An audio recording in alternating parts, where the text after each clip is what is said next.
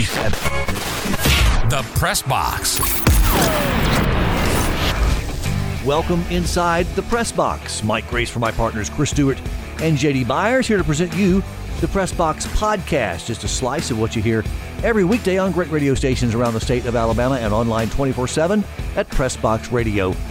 Want to find us? Go there, PressBoxRadio.com. Check the affiliates page to find the station nearest you, the episodes page to hear the show on demand, or simply press the listen button anytime to hear the Press Box 24 7. We offer you up a slice of uh, yesterday's show with a visit with Mike Morgan, play by play man for ESPN and the SEC Network, also host of the JC and Morgan College Football Podcast. Yes, we do get around to talking college football, but we start with college baseball. Mike had the uh, honor to work the Fayetteville Super Regional last weekend and saw NC State go in and upset the nation's number one national seed in Arkansas. But that's not the only great college baseball action this guy has covered in recent years.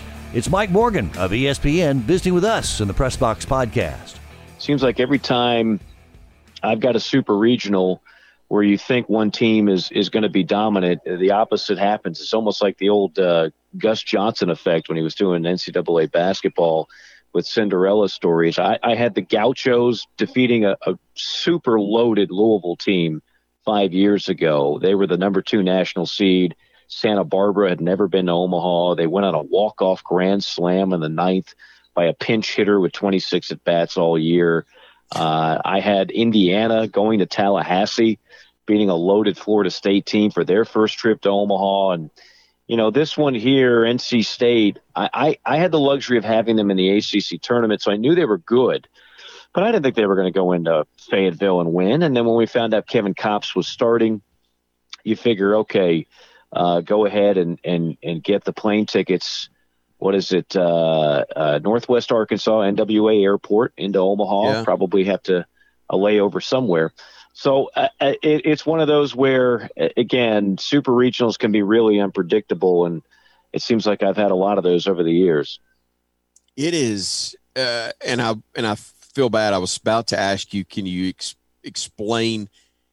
the environment inside that stadium as it got into the later innings, and it was such a tight game. But I know that you guys were not allowed to be there. But right. I've got a feeling that there was a ton of nausea as, as uh, the the saying used to be rolling throughout that stadium because you're right. They had Kopps but they had not gotten a lead that allowed him to be as effective as he could be. And right. he's human he makes the late mistake, and you just could tell. I've been in that ballpark when it's packed and the visiting team hits a late home run, and it can be as loud as anywhere, it can be as quiet as anywhere, mm-hmm. also. Yeah.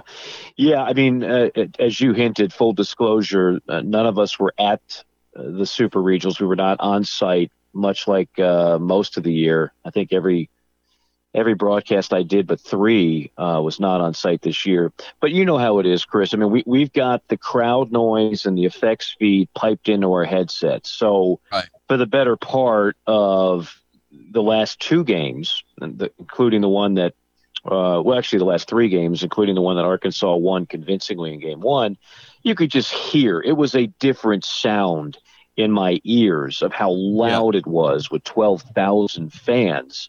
Uh, and then you could hear the collective gulp when uh, Torres hits the home run. And even before that, because that game, you know, was tied for a while and, and, and, and NC State had the lead for a while. And I've always said this about a super regional, and this goes back to days of calling uh, South Carolina and, and, and calling the number one national seed Gamecocks losing at home to the Raging Cajuns of Lafayette when you've got that home crowd and you're leading, to your point, it's the best thing going. But when all of a sudden it's game three and you fall behind and every every orifice in your body clenches up pretty tight, you, you, can sense that in the crowd. And yeah. I think the anxiety starts to carry over on the field into those players because the road team feels like, hey, we got nothing to lose, man. Sure. And the home team is like, oh my goodness this is not going to be the party that we all thought it was and the crowd you can tell they're they're feeling the stress and now we're feeling the stress and inning by inning it just mounts and i felt there was a little of that with Arkansas on Sunday. And and Mike also winning when you win when when you win 21 to 2 or whatever the final was in that first game.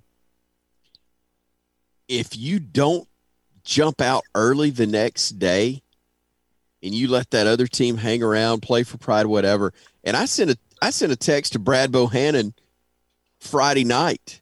Wasn't it Friday, Saturday, Sunday when that series took place? Yeah, whenever, that's correct. Whenever, yeah, whenever game one was was over, maybe it was the next day. I said, uh, I said, does NC State win three two today, or do they get roasted? He goes, I bet they win three two. He goes, but who knows? They're college kids. And uh man, when they won that thing six five, I thought, huh. Yeah. Huh. Yeah. Well, listen, first off, uh, college baseball needs a mercy rule. Um, it, it, it's silly. People saw that score and they said 21 to 2, and they figured, oh, well, Arkansas is just completely overmatching NC State. This is going to be a laugher. But if you actually watch the game, uh, NC State and Elliott Avent did the smart thing. Their starting pitcher got roughed up, so before you know it, you're down like eight runs in the first few innings. Well, what do you do at that point? Are you going to continue to use your best bullpen arms? Heck no. Oh. You're in oh. retreat mode. You're waving the white flag. So from yeah. innings five through nine, NC State was throwing kids out there that had thrown three innings all year. I right. mean, you know, the, the joke right in move. pro ball is that they just got this guy. He was driving an Uber, and now he's got a major league uniform to work sure. some some innings out of the pen. So th- they basically they were tanking game one from about the fourth or fifth inning on because that's the smart strategy. And then what happens in game two and three? you say, look, so what? We lost 21 to 2. Who cares if we lost 100 to nothing? We've got our best arms ready to go. It's just one game, and this is best two out of three. So that's how that went. I never thought because it was 21 to 2, like, oh no, now this is not going to be a series. That that was the wrong yeah.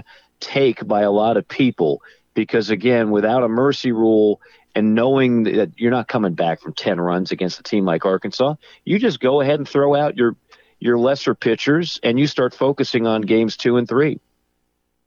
It's uh, it was a great strategy, obviously, certainly the way that it played out. State got enough to to really challenge for the whole thing, though. I mean, we were debating this uh, yesterday. I kind of picked them for for fun just to mess with Mike, but uh, they they they swing it well enough, don't they, to to get it done if they can not fall into the losers bracket early? Yeah, I mean, here's the thing. Here's why they're an amazing story. It, it's essentially a 14 man roster. Okay? okay. They play the same nine guys in that starting lineup every day without fail. I couldn't even tell you who their first guy off the bench is because I've never seen him. Uh, right. Uh, the, the starting nine has has pr- produced every home run and every RBI with the exception of two on the season. I've never seen anything wow. like that. We're you know we're nearing 70 games now. Their pitching staff is a five man staff. It's three guys in your rotation, and it's two relievers in Justice and Villaman, two hard throwing lefties who you saw on Saturday and Sunday to help them clinch that victory. So you, offensively, there's no question they're good enough to go deep in Omaha. Pitching wise, do they have enough depth? I always say this though about Omaha. Here's the X factor compared to what Chris, you and I are used to when it comes to conference tournaments and then regionals and super regionals you play day after day after day. There's no days off. But when you get to Omaha, it's game and then day off. Go to the hotel, go to the casino in Council Bluffs, yeah. go to the pool, do whatever you want to do, but just chill. Then it's game and then it's another day off. So what that does is it allows it, it evens the playing field a little bit. You might have the deepest staff there, but it doesn't matter as much because the other teams that are thinner on the mound they've got those extra days off that you don't have in the regular season. So because of that, even with a five man staff, I think State could do some damage. Will they? I, I don't know. They're, it's a really, really loaded field. Uh, but there, there's certainly a team that can compete there. I've always said this, like people are obviously high on Tennessee right now, and I love the job Tony Vitello has done. But if you're asking me to handicap this thing, I'm always going to go with the teams that have already been there that have yeah. players that have experience in Omaha versus the newbies. So I'm going with Vanderbilt. I'm going with Mississippi State. I'm going with Texas. Those will be my top three teams. uh, as opposed to the teams like NC State and Tennessee, where that first day you're going to be looking around at TD Ameritrade with your jaw dropped, going, "Man, I can't believe I made it to the promised land." And then, oh, oh by the way, you're going to have to play a ridiculously good opponent and try to win the game. So that's the way I see it in terms of handicapping the field.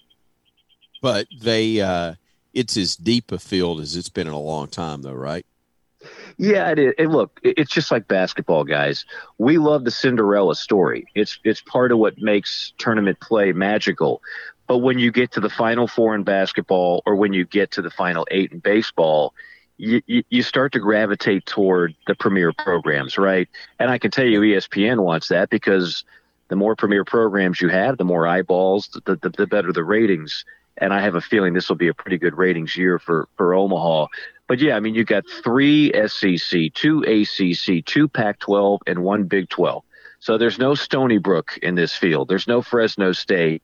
Uh, there's just a bunch of loaded teams from loaded conferences. And, and I guess NC State's the closest thing to a Cinderella. But heck, they were the second best team in the ACC all year long. They were the number one offense in the ACC all year long, and they should have won the ACC tournament. So I don't know how much of a Cinderella we're really calling them either.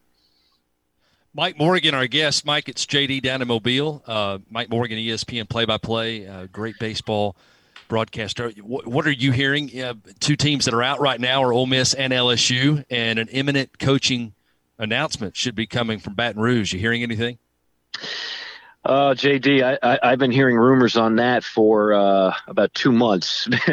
you know, I work a lot yeah. with a couple of SEC, uh, excuse me, a couple of LSU alums, including Todd Walker, who was my primary partner wow. all year long, and I've worked a lot with Ben. And uh, I, I started hearing things about Paul Mainieri's future a long time ago, and and I think it was handled perfectly by the school and by Paul. Uh, it was a classy way to to go out and and and go ahead and and move on to the next chapter.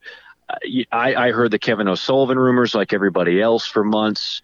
Uh, then you started hearing Casey, and then you started hearing uh, now it's Mike Bianco. Um, there's another big name there I missed that it's also been in the rumor Godwin. mill. I, truth of the matter is, I don't know. I'm glad I don't yeah. know because I don't have to pretend like I don't know and I actually do. I really don't, and I'm not sure if they do because because they're LSU. They can go after anybody that they want, and that person's going to pick up the phone, right? Because it's LSU. But I, I keep coming back to this. I love everything about LSU's program, fan base, facilities, and obviously the tradition. But if you're a, a head coach now and you're already making a lot of money and you're already winning a lot of games, do you want to take the job in Baton Rouge where going to five World Series and winning a national championship isn't enough? Because it wasn't enough with Paul Mainieri, and it's not going to be enough with the next guy. They expect uh, the expectations there are higher than any other program in the country. I mean, they almost look at their baseball program the way Alabama looks at their football program. If Alabama doesn't make it to a playoff, it's a major disappointment. If LSU doesn't make it to Omaha, that's the way they look at it. So, do you want to go ahead and go into that ultimate pressure cooker because you're going to get an extra couple hundred grand when you're already making a million? I I, I don't know. I, I, that that's where these guys who ordinarily would say, "Man, the premier program in the country just wants just called me and wants me to take their job. But do I want to be on the hot seat four year four years from now? That right, is, I think, all those things go into the head of uh, of the potential candidate as to whether or not he is going to skip a great situation already and take that job. All right. So we're sitting here a month removed from SEC media days for football. Yeah, man. Um, yeah, I don't know if you're going to be in town or not. I hope you are. I'd love to see you, but it yeah. would be uh, it would be a little silly to think that it the bigger story may not be what's happening between the lines, but everybody's going to want to know the coach's reactions to NIL transfer, all of that playoff deal. When it when it's said and done, what do you think the playoff situation is going to look like?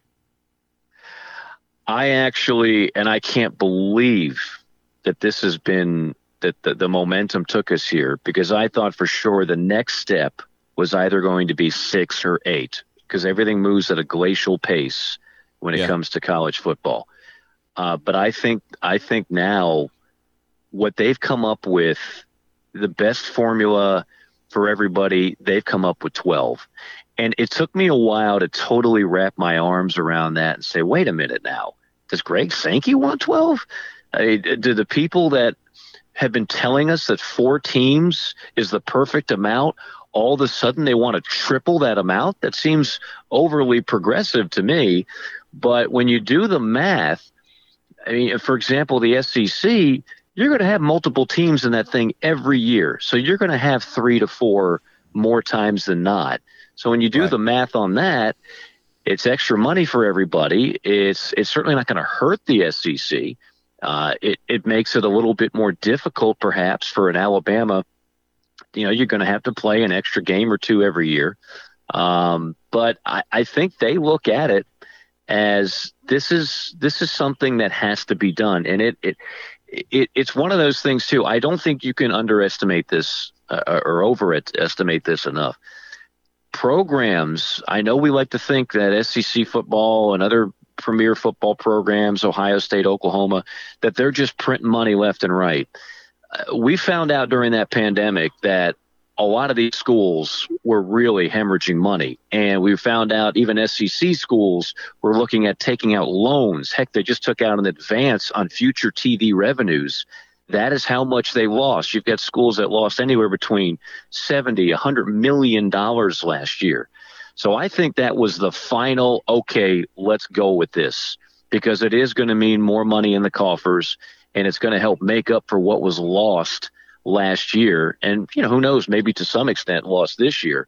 Uh, so I, I, I just think finally everybody realized it's a losing battle to keep trying to convince the American public and everybody in it that four is the perfect amount because I don't think most people were buying that. And if you if you can't win the argument going that way, evolve the argument. So by evolving it to 12 and realizing ways that more teams from your conference can get in, then then all of a sudden you you've helped you've helped kind of solve the riddle. And I think that's the way a lot of these conference commissioners in the Power Five look at it.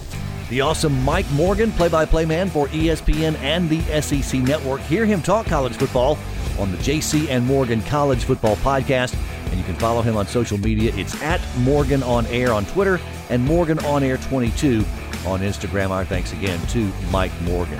Hey, if you like what you hear on the Press Box and the Press Box Podcast, do us a couple favors. You can find us on social media, Pressbox Radio 1. That's Pressbox Radio and the number one. Twitter, Facebook, and Instagram. Like us, subscribe.